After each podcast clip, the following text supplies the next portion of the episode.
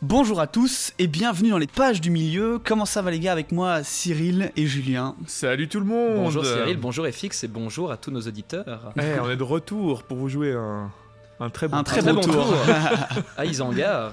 Eh ben j'espère que vous allez bien. Nous c'est vrai qu'on enregistre parfois les épisodes euh, un peu en condensé pour le travail. hein. Enfin ça, ça- ça- c'est juste l'histoire de deux semaines. Mais parfois on enregistre un ou deux épisodes et puis deux trois jours après je commence à me dire j'ai envie, de- j'ai envie d'enregistrer. non c'est vrai il y a vraiment ce truc de j'ai envie de replonger dans l'univers Ce Euh, craving euh, de ouais. faire des épisodes. à fond. C'est vrai que là pour nous il y a une, une pause de deux semaines, vous le savez pas, mais il y a une petite pause de deux Ouais, semaines pour ouais, nous et du coup là on se retrouve, ça fait du bien. Ah oui, trop chouette, trop chouette de se retrouver. Enfin voilà, Euh, j'en profite juste pour, pour dire un petit mot. On s'excuse on, on- pour encore des petits soucis de plateforme qu'on a eu. Euh, vous connaissez plus les problèmes que moi. euh, vous- Bah en fait ouais, sur Spotify on a parfois des soucis de voix déformée ou des épisodes qui démarrent pas, même on a eu. Alors ça c'est vraiment indépendant de notre volonté. euh. Voilà, en gros, euh, on, fait au mieux pour prévenir les plateformes et pour essayer qu'elles se règlent, mais malheureusement, c'est pas du tout. euh, Enfin voilà, c'est un truc récurrent et, inhérent aux plateformes et pas du tout de notre côté. Enfin voilà, désolé.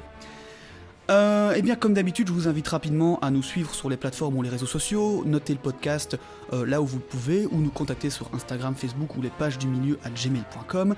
Et nous rappelons que si vous voulez nous soutenir, on va dire symboliquement, nous avons ouvert un, un Tipeee euh, qui d'ailleurs a été euh, vachement soutenu ces derniers temps. Donc Ouais. on est un peu, euh, enfin on compte, on, On est très content. Ouais, on est très content, on veut surtout vous remercier et, et voilà, ça fait, ça fait extrêmement plaisir que vous nous, nous montriez votre soutien de cette façon-là. Ouais, et d'ailleurs, merci pour les messages que vous laissez avec vos dons. Franchement, c'est hyper touchant. Ouais, Les messages, enfin vraiment, ça donne un sens vraiment à tout ce qu'on fait. Donc vraiment un grand merci. Eh bien, euh, partons directement dans ce nouveau chapitre, chapitre 8, la route d'Isengard, la route de l'Isengard, pardon. Euh, dans le chapitre précédent, les combats avaient fait rage et le sang de Rook avait coulé dans les plaines qui montent à la grande muraille du gouffre de Helm et sa forteresse Cor- Fort-le-Corps. Le grand retour héroïque d'Erkebrand, seigneur de Fort-le-Corps, avait offert au Rohirrim une victoire qui n'était pas totalement certaine. Les troupes de Saruman maintenant annihilées, il est temps de passer à l'ennemi suivant, mais avant cela, une visite à l'Isengard s'impose pour aller dire bonjour à deux garnements, l'un aux mains douces et à la langue de vipère, l'autre à la robe non pas blanche, mais... Multicolore. Oh, il l'a dit, il l'a dit Avant cela, une longue route attend la compagnie du roi, et des retrouvailles plus que bienvenues sont de mise. Chapitre 8 La route de l'Isengard.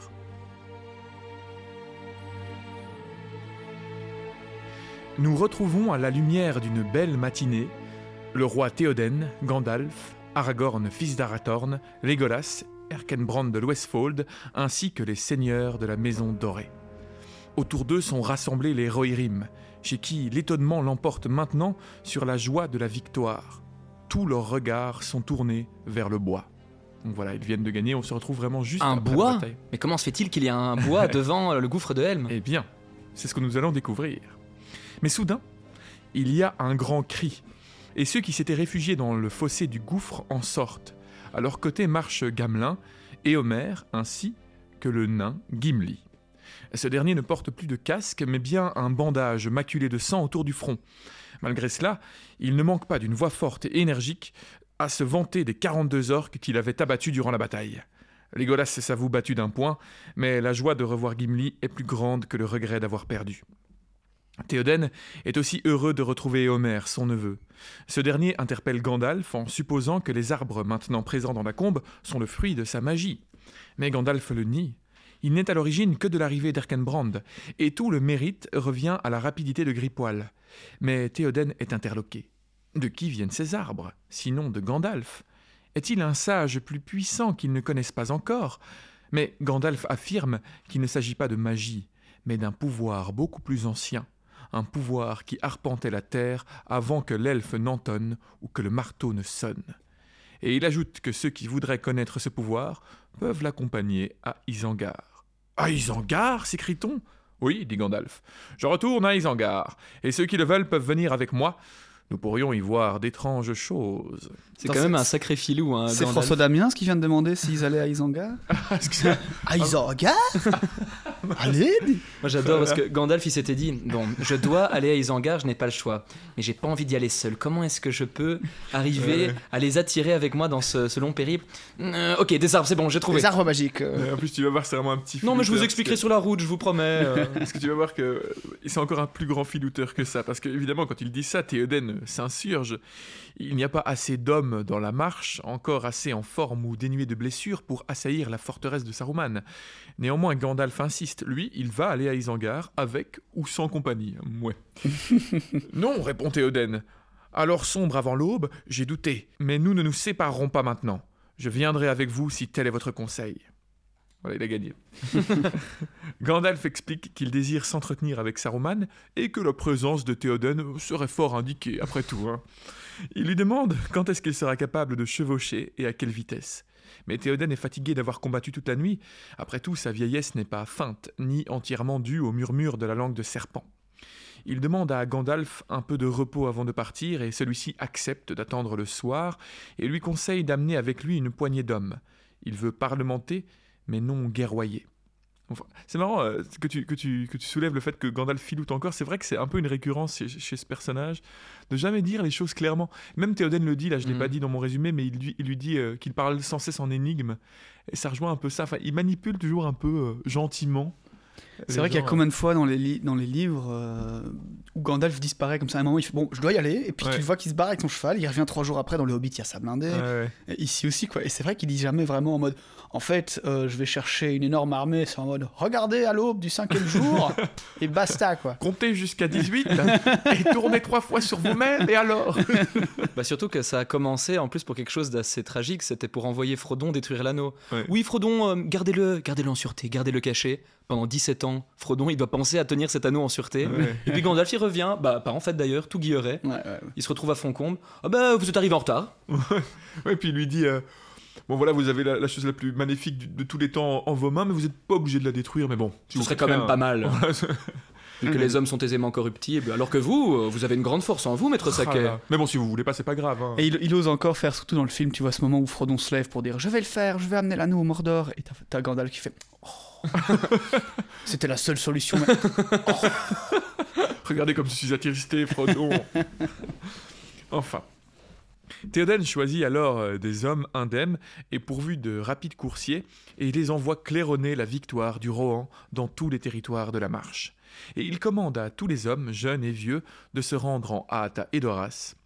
Là, trois jours après la pleine lune, le seigneur de la marche procéderait au rassemblement de tous ceux à même de porter les armes. Mais pour l'escorter à Isengard, le roi choisit Éomer et vingt hommes de sa maison. Gandalf, lui, demande à Aragorn, Legolas et Gimli de l'accompagner. Le roi rentre alors à Fort-le-Corps pour s'endormir d'un sommeil tranquille, un sommeil comme il n'en avait pas connu depuis maintes années. Mais le reste des soldats, ou du moins ceux qui n'avaient ni mal ni blessure, entreprennent un grand labeur pour s'occuper du nombre incalculable de cadavres d'hommes morts au combat, ainsi que ceux des orques. Aucun de ces derniers n'a d'ailleurs survécu, mais bon nombre des hommes de Dunland se sont rendus. Ils avaient peur et demandaient merci. Les hommes de la marche leur ôtent alors leurs armes et les mettent au travail. Maintenant, aidez à réparer le mal auquel vous avez pris part, dit Erkenbrand. Ensuite, vous jurerez de ne plus jamais passer les guets de Lysen en armes, ni de marcher avec les ennemis des hommes. Et alors, vous irez librement retrouver vos terres, car vous avez été floués par Saruman. Main d'entre vous ont trouvé la mort pour lui avoir fait confiance. Mais eussiez-vous vaincu, votre rémunération n'eût guère été meilleure. Les hommes de Dunland sont grandement étonnés, car Saruman leur avait dit que les hommes du Rohan étaient cruels et que tous leurs prisonniers étaient brûlés vifs. Au milieu du champ de bataille, devant Fort-le-Corps, deux monticules sont élevés, et tous les cavaliers de la marche tombés dans la défense de la place sont allongés en dessous. Les cadavres des hommes de Dunland sont enterrés à part, sous un monticule au-delà du fossé. Et seul, dans une sépulture à l'ombre de Fort-le-Corps, est enterré Ama, capitaine de la garde du roi, tombé devant la porte. Les orques, quant à eux, sont amoncelés à l'écart des tertres des hommes, non loin de l'orée de la forêt. Mais leur nombre est trop grand pour être enterré ou brûlé, et nul n'ose porter la hache aux étranges arbres, ainsi que Gandalf l'avait conseillé. Et ce dernier conseille en plus de laisser les orques où ils sont, car selon ses mots, demain pourrait changer la donne. Dans l'après-midi, la compagnie du roi s'apprête au départ. Les inhumations ne font alors que commencer et Théoden pleure la perte de Hama, son capitaine. Le soleil approche déjà des collines à l'ouest de la combe quand Théoden, Gandalf et leurs compagnons descendent à cheval depuis le fossé. Derrière eux se masse une grande foule, composée de cavaliers, de gens de l'Westfold, jeunes et vieux, femmes et enfants sortis des grottes. D'une voix claire, ils entonnent un chant de victoire, puis ils tombent dans le silence, se demandant ce qu'il va advenir, car leurs yeux sont fixés sur les arbres et ils les craignent. Les cavaliers s'avancent jusqu'au bois, ils s'arrêtent, chevaux et cavaliers, tous deux hésitants à y entrer. Les arbres paraissent gris et menaçants, et ils sont entourés d'ombre ou de brume. Leurs branches pendent comme des doigts tâtonnants, et leurs racines sortent de terre comme les pattes d'un monstre étrange. Mais Gandalf, lui, poursuit son chemin, prenant la tête du cortège. Et devant lui se forme une ouverture, tel un portail en arc surmonté de vastes branches. La troupe le suit. À leur grand étonnement, ils voient que la route se poursuit, longeant la rivière de la gorge, et le ciel est visible au-dessus d'eux, baigné d'une lumière dorée. Mais de part et d'autre, les grandes allées du bois, déjà enveloppées de nuit, se perdent au loin dans des ombres impénétrables, et là, sous les branches grinçantes et gémissantes, ils entendent des cris lointains et la rumeur de voix sans parole murmurant avec colère. Aucun orque ne se voit, ni aucun autre être vivant. Légolas, se chevauchant maintenant avec Gimli, s'adresse à Gandalf. Il fait chaud ici, je sens un, un grand courroux tout autour de moi. Ne le sentez-vous pas, l'air qui vibre à vos oreilles? Si, répond Gandalf. Que sont devenus ces misérables orques? demande alors Légolas. Je crois bien que personne ne le saura jamais, dit Gandalf. Il chevauche en silence pendant quelque temps. Légolas est fasciné par les arbres et se serait arrêté pour écouter les sons si Gimli, effrayé, le lui avait permis. L'elfe explique que ce sont les plus étranges arbres qu'il ait jamais vus, et que si seulement il avait le loisir de marcher parmi eux, il parviendrait sûrement à comprendre leurs pensées. Oh non, non, objecte Gimli, laissons-les. Leurs pensées, je les devine déjà. C'est la haine de tous ceux qui vont sur deux jambes, et ils parlent de broyer et d'étrangler. Mais Legolas n'est pas d'accord. Ce sont les orques que les arbres détestent. L'elfe pense que les arbres viennent de Fangorn, mais Gimli n'est pas convaincu. Bien qu'il leur soit gré du rôle qu'ils ont joué lors de la bataille, il ne les aime pas. Legolas les trouve peut-être merveilleux, mais Gimli a vu en ce pays une merveille plus grande, plus belle qu'aucun bosquet ou bocage ayant jamais poussé, et son cœur en déborde encore. Gimli parle des grottes, des grottes au fond du gouffre de Helm. Il se scandalise d'ailleurs que ces grottes servent seulement d'abri en temps de guerre ou de grenier à fourrage pour les hommes. Il affirme qu'il y aurait un pèlerinage ininterrompu de nains simplement pour venir les contempler, s'il était connu que de telles choses existent. Oui, insiste Gimli. Les nains payeraient de l'or pour un simple coup d'œil de ces cavernes. Hmm, ça peut être intéressant pour euh, organiser éventuellement une petite agence de voyage, euh, faire un petit payage à l'entrée de Gimli des grottes, Company. euh, de Helm. Mais, enfin, tu vas voir que Legolas euh, a, eu, un peu cette idée, mais essaye d'en dissuader Gimli. Vous allez voir dans la suite de la conversation, parce que Legolas lui dit euh, Et moi, je donnerais de l'or pour être exempté, et le double pour qu'on me laisse sortir si par erreur j'y mettais les pieds. Bah, Tu n'as pas vu. Alors je te pardonne cette boutade, reprend Gimli. Mais tu dis des bêtises. Trouves-tu qu'elles sont belles Ces salles sous les collines dans la forêt noire où votre roi a sa résidence et que les nains ont aidé à bâtir il y a longtemps Ce ne sont que des taudis comparés aux cavernes que j'ai vues ici. Des salles incommensurables où sonne l'éternelle musique de l'eau, tintant dans des lacs aussi beaux que le Karet Zaram à la lueur des étoiles. Le Kalet Zaram, je rappelle, hein, c'est donc ce lac à la sortie de la Moria où on peut euh, presque voir, enfin, voir la couronne de Durin, selon la, lég- la légende, dans le reflet de l'eau ou au fond de l'eau, selon les versions. Et Légolas, quand les torches s'allument et que les hommes arpentent les sols sablonneux sous les dômes remplis d'échos.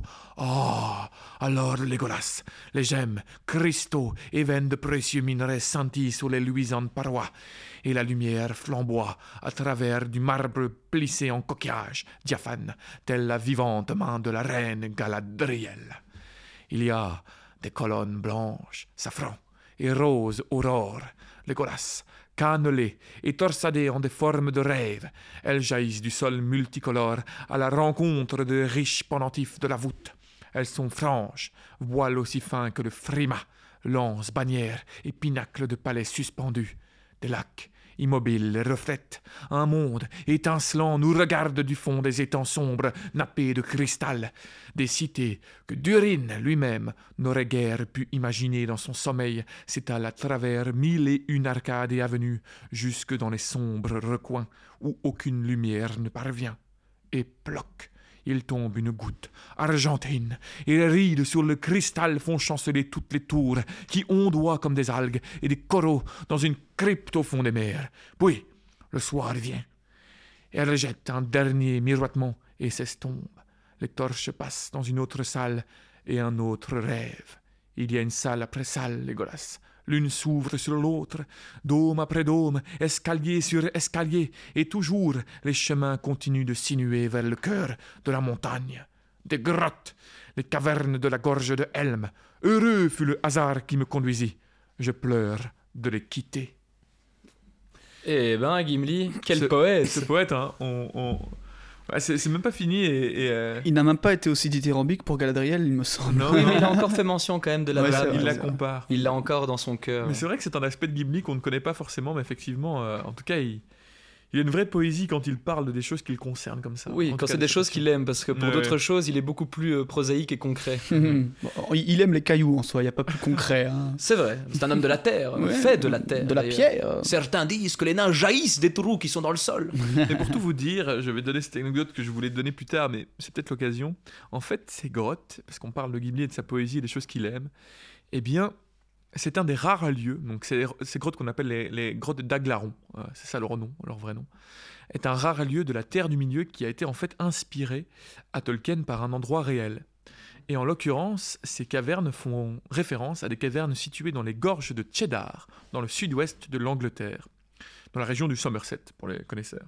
C'est un lieu en fait que Tolkien a visité en 1940, mais où il a également passé sa lune de miel quelques 30 ans plus tôt. Oh là là. Donc c'est un endroit euh, vraiment qu'il appréciait beaucoup. Et euh, ce serait voilà une référence directe à, bon, voilà, au- qui- que Gimli fait à cet endroit-là. Donc euh, j'ai été voir un peu des photos euh, de ces cavernes en Angleterre. Et c'est vrai qu'elles sont, elles sont très belles. Et elles ont une odeur particulière? Pourquoi? Les grottes de Cheddar. Comme Ah par bah. hasard, des grottes en Angleterre qui s'appellent des grottes de Cheddar, On ça s'invente pas. On pourra aller euh, vérifier. Mais c'est vrai, elles sont très belles. Il y a beaucoup de, des stalagmites, des stalactites et, euh, Ça se trouve et- et- où en Angleterre? Ben, dans le sud-ouest. Dans le sud-ouest. Et donc, il y a vraiment des, euh, des lacs, en fait, enfin des étangs dedans, donc, qui- où on voit le plafond se refléter. Bon, il n'y a pas des, des gemmes, etc., comme, comme euh, Gimli le décrit ici, mais néanmoins, ce sont des, des très belles grottes. Vous pourrez aller le voir. Les grottes de Cheddar. Et, mais donc, euh, Legolas s'est ému à, la poésie de Gimli, et voyant euh, son émotion aussi à Gimli, il euh, lui souhaite d'y revenir un jour. Mais il lui conseille de ne pas le dire à tous ses semblables, car il ne faudrait pas qu'une famille de nains affairés et armés de marteaux et de ciseaux puisse causer plus de mal que de bien. Mais non, tu ne comprends pas, dit Gimli. Aucun nain ne pourrait rester insensible à une telle beauté. Aucun du peuple de Durin ne songerait à exploiter ces grottes pour la pierre ou le minerai, quand bien même il y aurait de l'or et des diamants. Où viendrait-il à l'idée de couper des bouquets d'arbres en pleine floraison printanière pour en faire du bois de chauffage? Au lieu de les exploiter, nous entretiendrions ces, clairières de pierres florissantes avec un prudent savoir-faire, un petit coup de foi, au plus un mince éclat de roche, peut-être dans toute une impatiente journée, pour que nous puissions travailler. Et au fil des ans, nous ouvririons de nouvelles voies et de lointaines salles encore sombres, jusque-là de simples vides entreaperçus entre les fissures du roc seraient mis à jour. Et des lampes, Legolas, nous ferions des lampes brillantes comme il en trouvait jadis à Casadoum. Et quand l'envie nous en prendrait, nous cesserions la nuit qui gît là-bas depuis le façonnement des collines. Mais si nous voulions le repos, nous la laisserions revenir. Tu m'émeus, Gimli, dit Legolas. C'est la première fois que je t'entends parler de la sorte. Tu me fais presque regretter de n'avoir pas vu ces grottes. Alors allons, faisons donc ce marché. Si nous échappons tous deux aux périls qui nous attendent, nous voyagerons un moment ensemble. Tu visiteras Fangorn avec moi, puis j'irai avec toi à la gorge de Helm. Et voilà d'où vient Ah, le fameux marché. fameux euh, marché. voilà qu'ils tiendront. La bromance euh, Ouais. est entamée à ce stade-ci. Mais attention que Legolas se méfie, parce que Homer a gagné beaucoup de points dans le cœur de Gimli récemment. C'est vrai, ils sont devenus très amis. Et donc, Homer, euh, le séducteur, qui vient mettre la, semer la zizanie dans ce très beau couple. Ce triangle amoureux euh, à la Tolkien. On a deux triangles amoureux. hein. On a Frodon et Sam euh, qui sont perturbés par Gollum le séducteur. Puis on a Éomer qui vient perturber euh, Legolas et Gimli. Et on a euh, Éowyn qui vient au milieu d'Aragorn et, euh, et mais Et euh, Théoden qui est séduit par les mains douces. qui essaye de, les subti- de subtiliser Théoden euh, au savoir-faire de Saruman. Peut-être que si Amazon avait fait l'adaptation du Seigneur des Anneaux, nous aurions eu droit à toutes ces histoires. Ah, oui. Il faut pas leur donner de mauvaises idées. Enfin voilà, donc euh, petit rappel, effectivement, ce serment sera donc bien euh, gardé euh, et euh, tenu. Et euh, Gimli deviendra même seigneur de ces cavernes, euh, avec toute une troupe de nains que Éomer, euh, enfin quand Éomer lui donnera la permission de les, de les habiter, après la guerre. Alors les deux amis se font donc la promesse de tenir ce serment et Legolas demande enfin à Gandalf à quelle distance se trouve maintenant Isengard. Gimli lui demande ce qu'ils verront quand ils y arriveront. Isengard est à environ 15 lieues, mais nous ne ferons pas tout le trajet en une nuit. Pour ce qui est de ce que nous y trouverons, je ne le sais pas très bien moi-même. J'y étais hier, à la tombée de la nuit. Et oui, petite information, il y était hier. Et on le verra dans les prochains chapitres pourquoi il y était hier. Mais il y Alors, était bien hier. J'y euh, étais hier. Quoi Juste, je sais pas pourquoi ils changent de mille en lieu maintenant. Oui, c'était souvent 1000 plutôt. Mais euh, voilà, 5 lieux ça fait 24 km, donc je suppose que ça fait euh, Qui fait x3. fois 3, donc, euh, Donc ça 72 fait- km. Ok. Mais c'est pour ça qu'ils ne le font pas en une nuit. Et donc, il dit qu'il y était à la tombée de la nuit, mais qu'il a pu se passer bien des choses depuis lors. Toutefois, je ne pense pas que vous me direz que le voyage était vain, même s'il vous arrache aux brillantes cavernes d'Aglaron.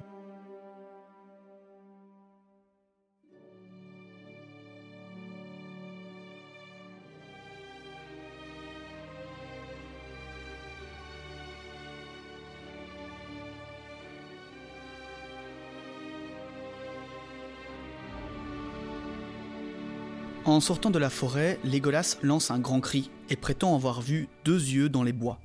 Gimli compte bien le laisser seul dans sa folie, mais alors qu'il parle, trois grandes formes aussi hautes que des trolls sortent des bois. Ils ressemblent à des arbres avec ce qui semble être des vêtements ou de la peau de couleur grise. Ils ne font guère attention aux cavaliers, lancent de grands appels avant d'être rejoints par d'autres et de partir vers le nord, le regard grave. Les cavaliers s'exclament de surprise et certains portent la main à l'épée. Gandalf les rassure, ce ne sont que des pasteurs. Des pasteurs demande Théoden Mais où Attends, sont attends. alors leurs troupeaux Des pasteurs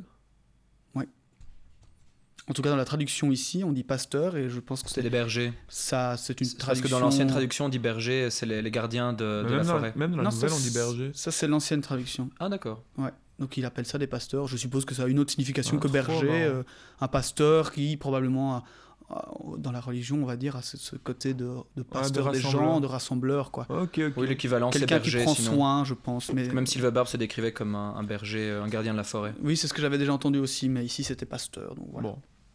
Très bien. Des pasteurs demande Théoden. Vous êtes sûr que c'est ce nom dans cette traduction Ce n'est pas les bergers? Non, pardon, c'est pas ça qu'il dit. C'est pas ça qu'il dit. Mais où sont alors leurs troupeaux? Y a-t-il donc aussi longtemps que vous écoutiez les légendes de Coin du Feu? Il est dans votre pays des enfants qui, des fils emmêlés des histoires, pourraient tirer la réponse à votre question. Vous avez vu des Ents au roi.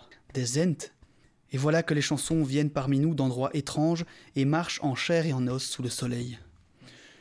Ce n'est pas seulement la petite vie des hommes qui est menacée à présent, mais celle aussi de ces choses que vous jugiez affaires de légende. Vous n'êtes pas sans alliés. Hum. Mais je devrais aussi m'attrister, car quelle que soit la fortune de la guerre, ne se terminera-t-elle pas de telle sorte qu'une grande partie de ce qui était beau et merveilleux disparaîtra à jamais de la terre du milieu? Gandalf acquiesce, mais il semble qu'il soit condamné à sept ans. Il quitte enfin la combe et la forêt et se dirige vers le gué. Légolas regrette déjà les bois. Le soleil s'était couché, mais au loin, vers l'ouest, le ciel était rouge flamme. Là-bas, des oiseaux noirs tourbillonnent dans des nuages de même couleur, et quelques-uns d'entre eux les survolent avec des cris lugubres. Hmm. Les charognards sont en chemin du champ de bataille, fait remarquer Éomer. Un petit, euh, petit mot par rapport à la perte de la magie euh, qui est évoquée là. Peu importe en fait l'issue de la guerre, Effectivement, c'est ce qui se passera. hein, donc, euh, La magie va. va quitter peu à peu la terre du milieu. ouais. Ouais. C'est triste. C'est pour ça qu'on ne peut plus croiser des ents dans la, dans la forêt de la forêt de Soigne ici à Bruxelles. Et c'est pas faute d'aller regarder, hein, parce que j'y vais tous les week-ends. Les ents ne sont peut-être plus là, mais les arbres vivent peut-être toujours. Se sont peut-être d'une certaine façon cristallisés. et- Peut-être murmurent-ils entre eux la nuit. Peut-être qu'ils existent dans le cœur des enfants. Oh, pas que des enfants, je te rassure. et des grands enfants que nous sommes. Après plusieurs heures de chevauchée, ils arrivent au guet. Portés par le vent, ils entendent le hurlement des loups et ont alors le cœur lourd, pensant à tous les hommes tombés au combat en ces lieux. Ils descendent une longue pente jusqu'au guet, la route plongeant entre les talus herbeux qui bordent la route. Mais une fois en bas, il n'y avait presque pas de son. La rivière est presque à sec et n'est plus qu'une étendue de galets et de sable gris. La compagnie s'en attriste.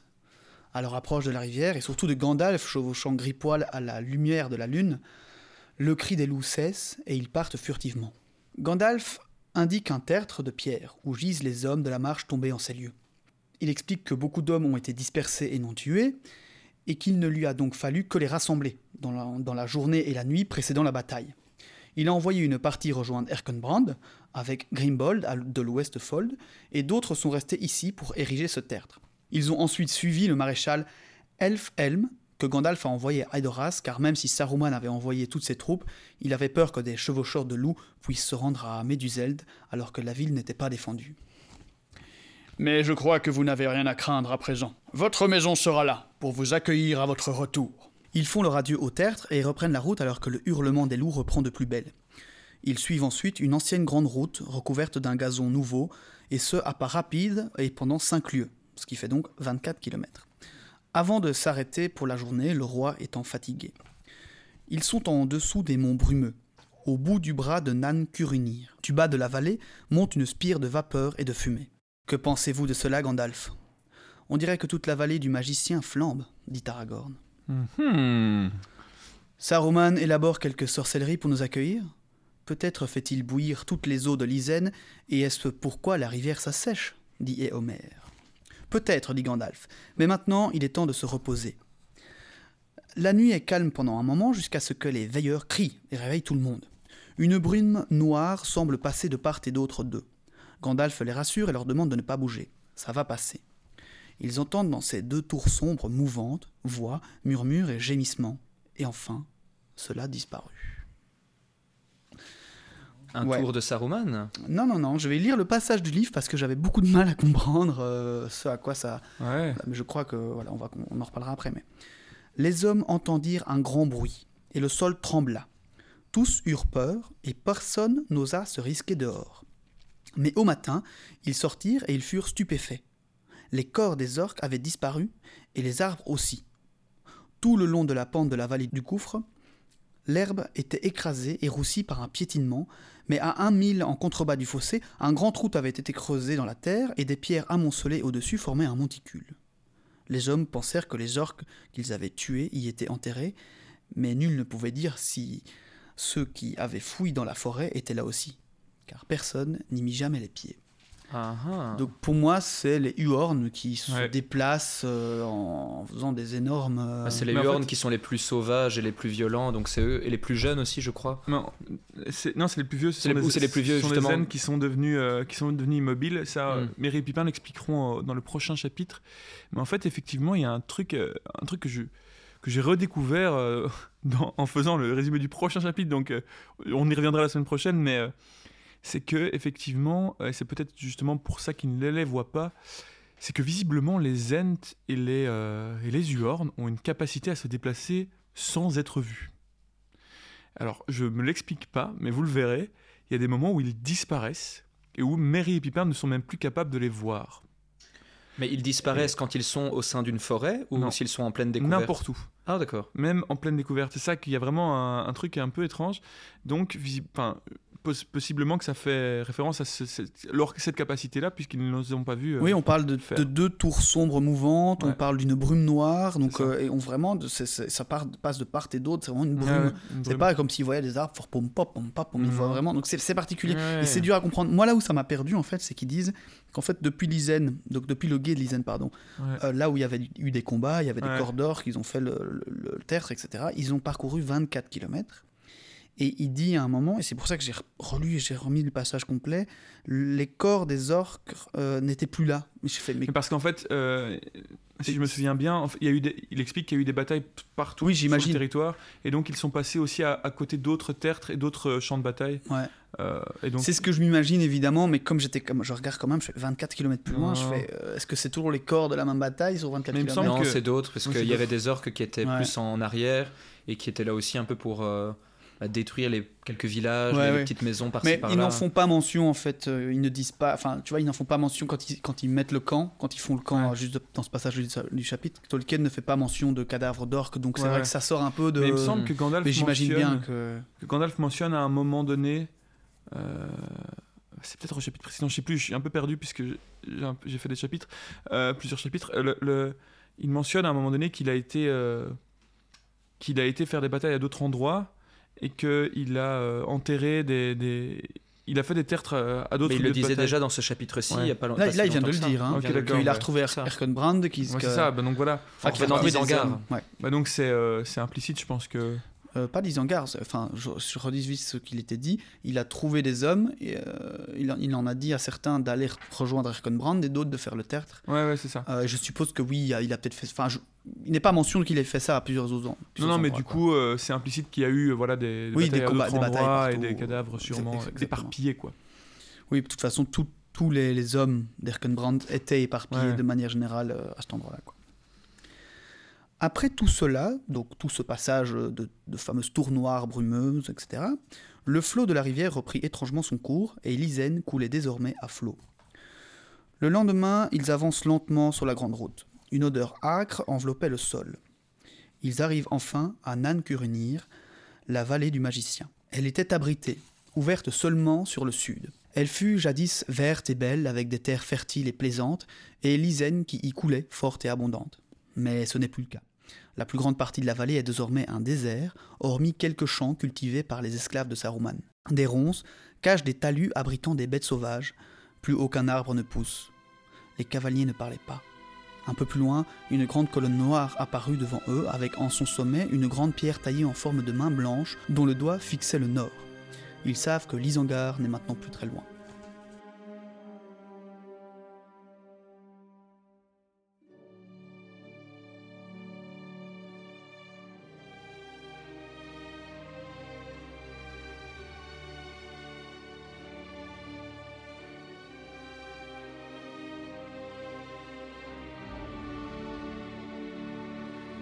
Alors, à quoi ressemble Isengard Oh, Eh bien, Isengard, c'est d'abord un grand mur circulaire qui se détache du flanc de la montagne pour le retrouver plus loin.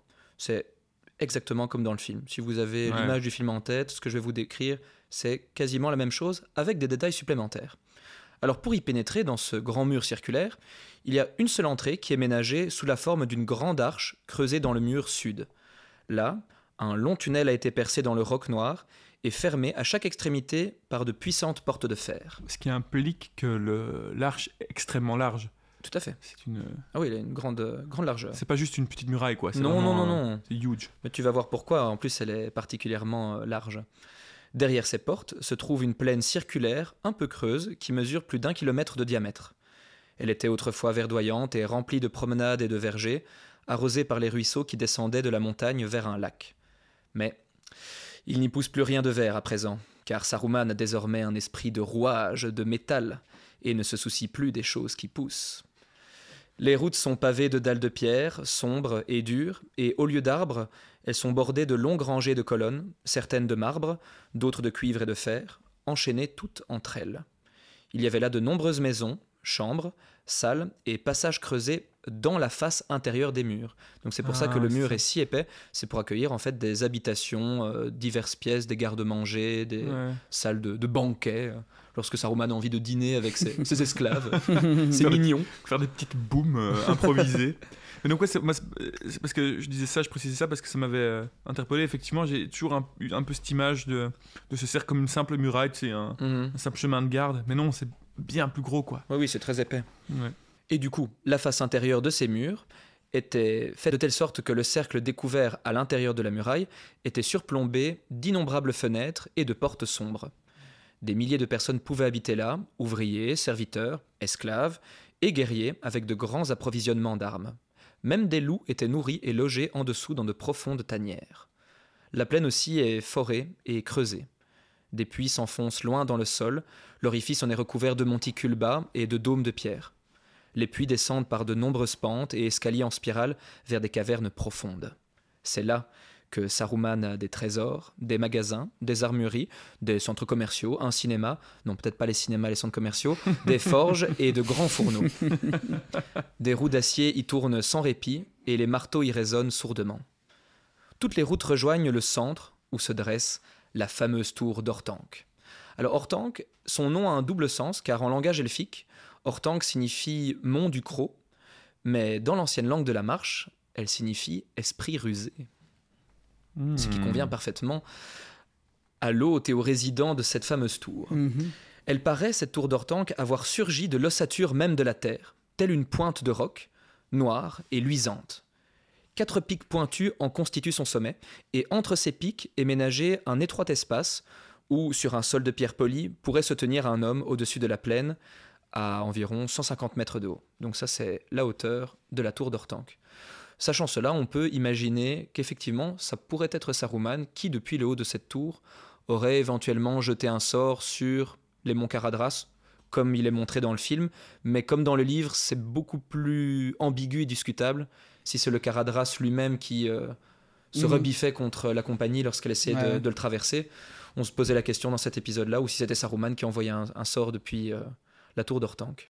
L'Isengard a longtemps été belle, de grands seigneurs et sages gondoliers y ont résidé, mais Saruman l'a lentement transformée, abandonnant sa sagesse antérieure à des objectifs qu'il croyait siens, alors que tout ne lui venait que du Mordor, si bien que sa forteresse ne devient rien d'autre qu'une copie réduite et ridicule en comparaison à la grande puissance qu'est Barad-dûr, la tour sombre de Sauron.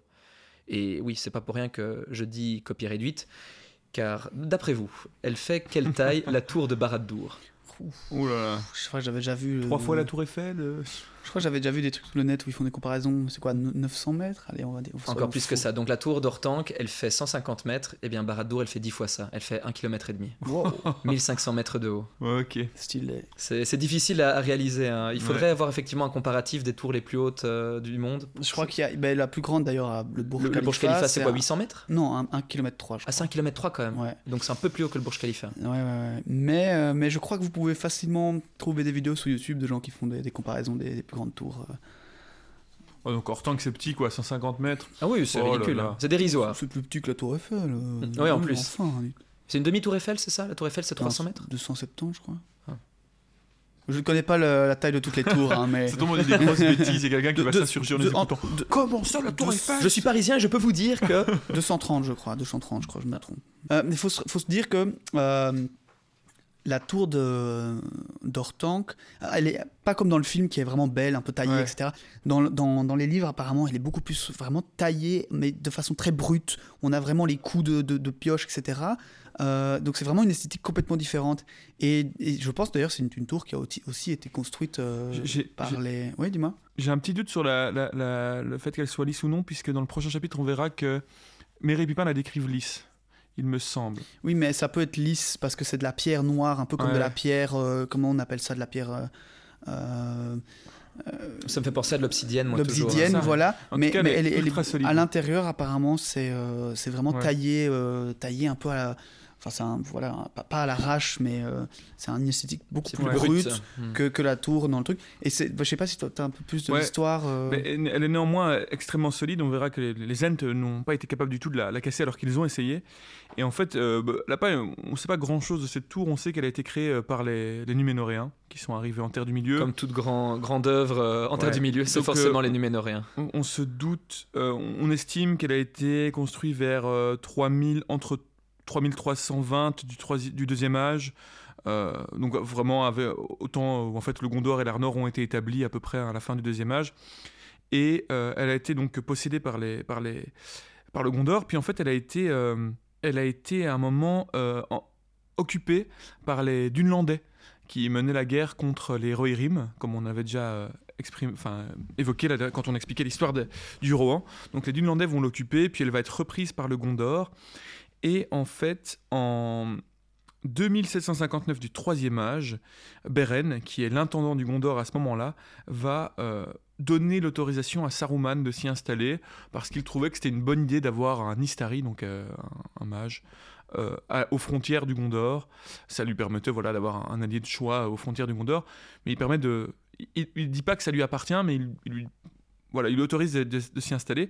Et, et, euh, Saruman, lui, il va, il va décréter que c'est à lui. euh, plus tard, en 2963, il va se déclamer euh, propriétaire, déclarer propriétaire, après avoir été corrompu par Sauron, et là il va commencer à la fortifier, etc., à, à remplacer le gazon et à faire des, des travaux dedans.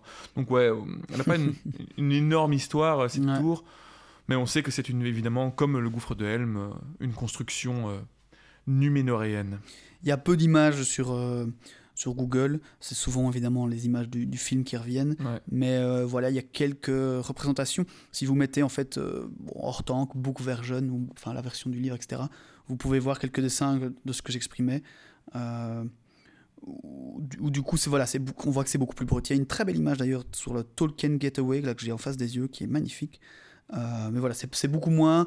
c'est- Mais moi j'aime bien, c'est un peu plus ce truc brut Mhm. que ce truc taillé, euh, Mhm. très euh, humain, on va dire, dans la perfection. Peut-être même très nain dans un sens. Mais voilà. Mais pour en revenir à notre cavalerie, Gandalf avance vers la grande colonne et passe devant elle, au moment où les cavaliers s'étonnent de découvrir que la main qui est peinte n'est plus blanche, mais est en réalité tachée de sang. Séchée.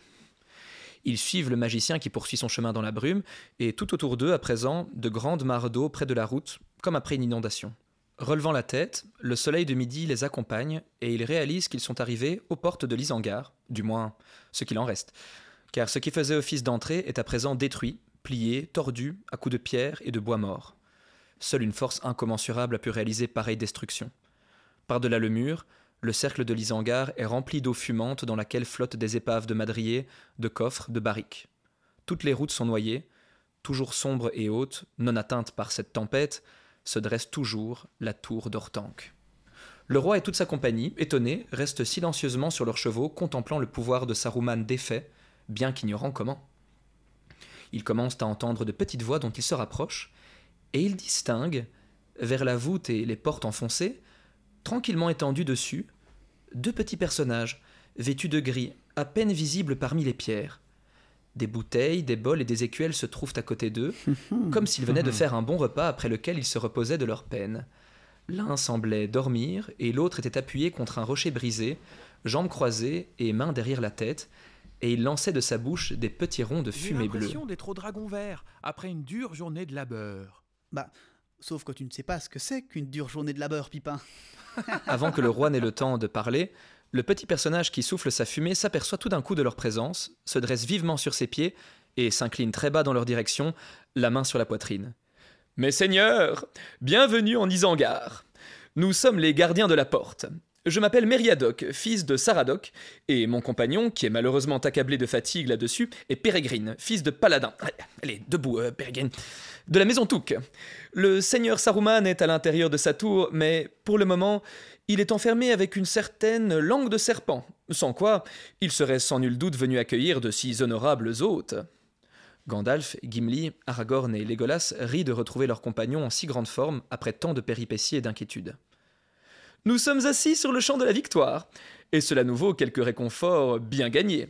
Oh, et le porc salé, hmm, il est particulièrement savoureux. Oh, Le porc salé dit Gimli. Ah, les hobbits s'exclame Gandalf.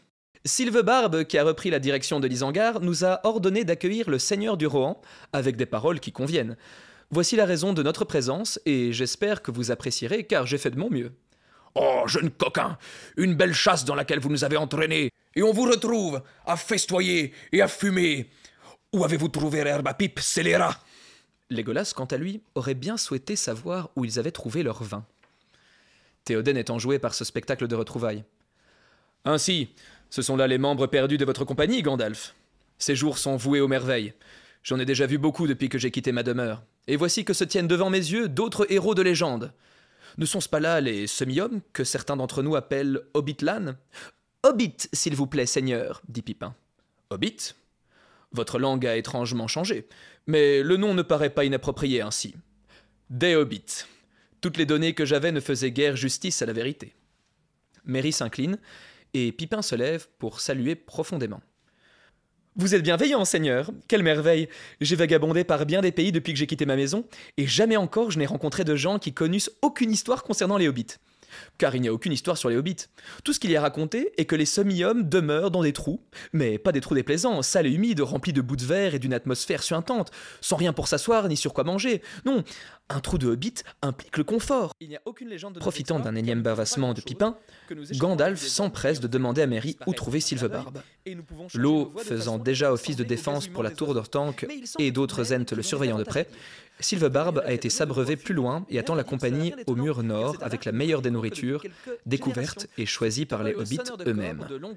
Gandalf rit à nouveau de joie d'avoir retrouvé les semi-hommes si fidèles à eux-mêmes, sains et saufs, et va rejoindre le gardien de la forêt en compagnie du roi. Bi découvrit la plante.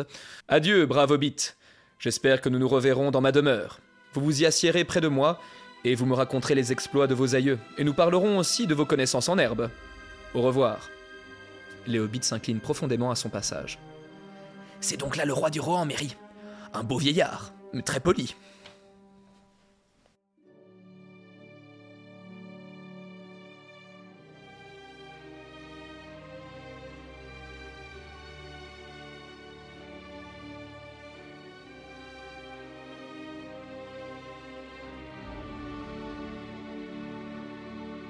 Eh bien voilà, Notre compagnie a enfin retrouvé Merry et Pipin. un chapitre euh, de transition s'il en est.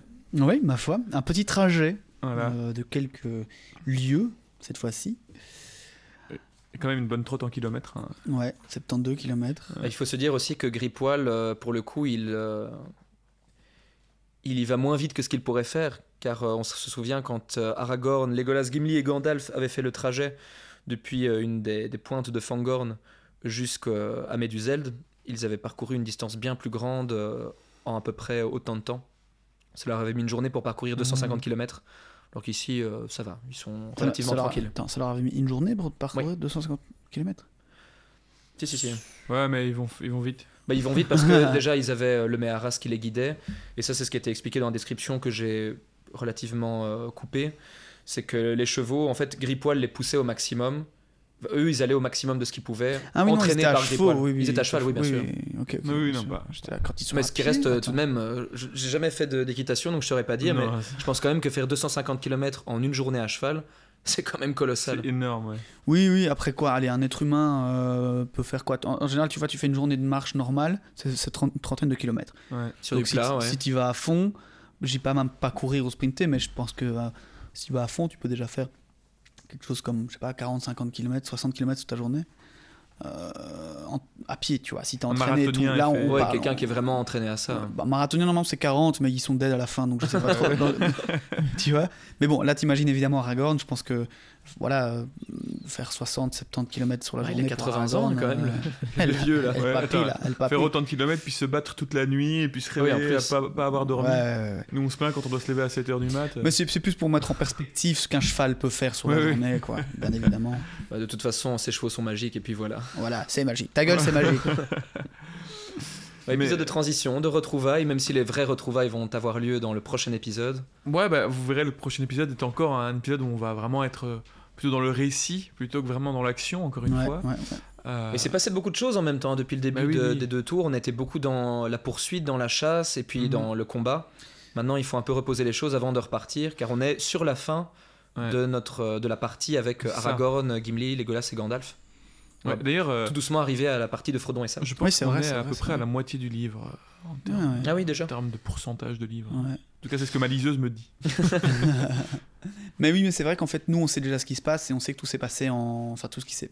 On sait tout ce qui s'est passé et. euh, Enfin, là, ça vient de se passer euh, en, par- en parallèle avec tout, tout, tout, tout le trajet, etc. Quoi. Ouais. Du coup, on associe les événements, mais en fait, techniquement, le lecteur là n'est pas du tout au courant de ce qui s'est passé euh, en Isengard, quoi. Ah, Non, c'est vrai. Oui, c'est Pipin- vrai. Et Pipin viennent un peu Tu d'expliquer. as raison, et c'est vrai. Nous, ça nous paraît clair dans notre tête, mais en fait, on n'en sait rien. Parce que Ouais, dans ouais. les films, ça se passe exactement en même temps. Ouais, on a des, Oui, séquences se superposent. ouais. Ouais, c'est sûr. Mais euh, C'est vrai que ça peut être surprenant si on se met dans, dans, la- dans la place, dans la peau, pardon, d'un lecteur euh, qui découvre le livre dans les années 50.